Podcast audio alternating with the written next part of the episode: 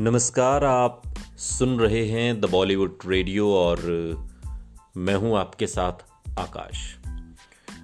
दोस्तों, ये किस्सा राजेश खन्ना की उस परेशानी से जुड़ा हुआ है, जिसमें जब भी वो परेशान होते थे तो किसे कॉल करते थे। एक शख्स था जिसे राजेश खन्ना अपनी परेशानी के दिनों में सबसे पहले याद करते थे। इंडस्ट्री के पहले सुपरस्टार राजेश खन्ना अब हमारे बीच नहीं है, लेकिन एक्टर से जुड़े ढेरों किस्से और कहानियाँ आज भी मशहूर हैं। आपको बता दें कि Rajesh Khanna back to back पंद्रह हिट फ़िल्में देकर पहली बार सुर्खियों में आए थे। राजेश खन्ना का स्टार्डम एक समय ऐसा था कि वो जैसे कपड़े पहनते, वो फ़ैशन बन जाता। जैसे बाल कटवाते, वही स्टाइल लोग फॉलो करने लगते। और यही नहीं राजेश खन्ना की दीवानगी उनकी फीमेल फैंस के बीच भी ज़बरदस्त थी। इतनी कि वो एक्टर की कार को चूम कर लाल कर दिया करती थी। हालाँकि राजेश खन्ना अपनी इस सफलता को पचा नहीं पाए और कहते हैं कि ये बाद के दिनों में काफ़ी अक्खड़ स्वभाव के भी हो गए थे। बहरहाल, समय बदला और रोमांस के हीरो राजेश खन्ना की जगह अमिताभ बच्चन ने ले ली। अमिताभ के साथ एक्शन का एक ऐसा दौर या यूँ कहीं कि तूफ़ान आया जिसने राजेश खन्ना के स्टार्डम को सीधा ज़मीन पर ला दिया था। मीडिया रिपोर्ट्स की माने तो राजेश खन्ना की लाइफ में एक समय ऐसा भी आया था जब वो पूरी तरह से अकेले हो गए थे।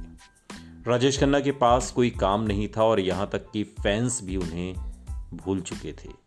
और इसी अवसाद और अकेलेपन के दिनों में राजेश खन्ना अक्सर आनंद बख्शी से बात किया करते थे। आनंद बख्शी के बेटे राकेश बख्शी अपनी किताब नगमे, किस्से, बातें, यादें। इस किताब में बताते हैं कि राजेश खन्ना खुद को जब भी अकेला महसूस करते, तब वो मेरे पिता को कॉल किया करते थे। राकेश बख्शी लिखते हैं कि उनके पिता राजेश खन्ना को इमोशनल सपोर्ट दिया करते थे। आपको बता दें कि आनंद बख्शी ने राजेश खन्ना की कई हिट फ़िल्मों के गाने लिखे, इनमें मिलन, आराधना, नमक हराम, कटी पतंग जैसी फ़िल्में शामिल हैं। और जब भी राजेश खन्ना खुद को अकेला महसूस करते तो वो आनंद बख्शी को फ़ोन किया करते थे।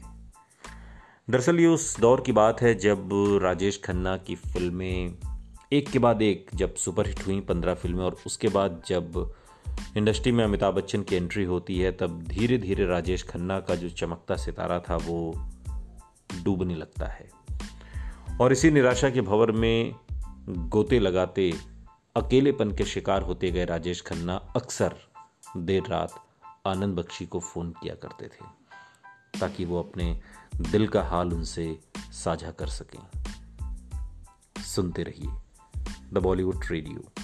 सुनता है सारा इंडिया।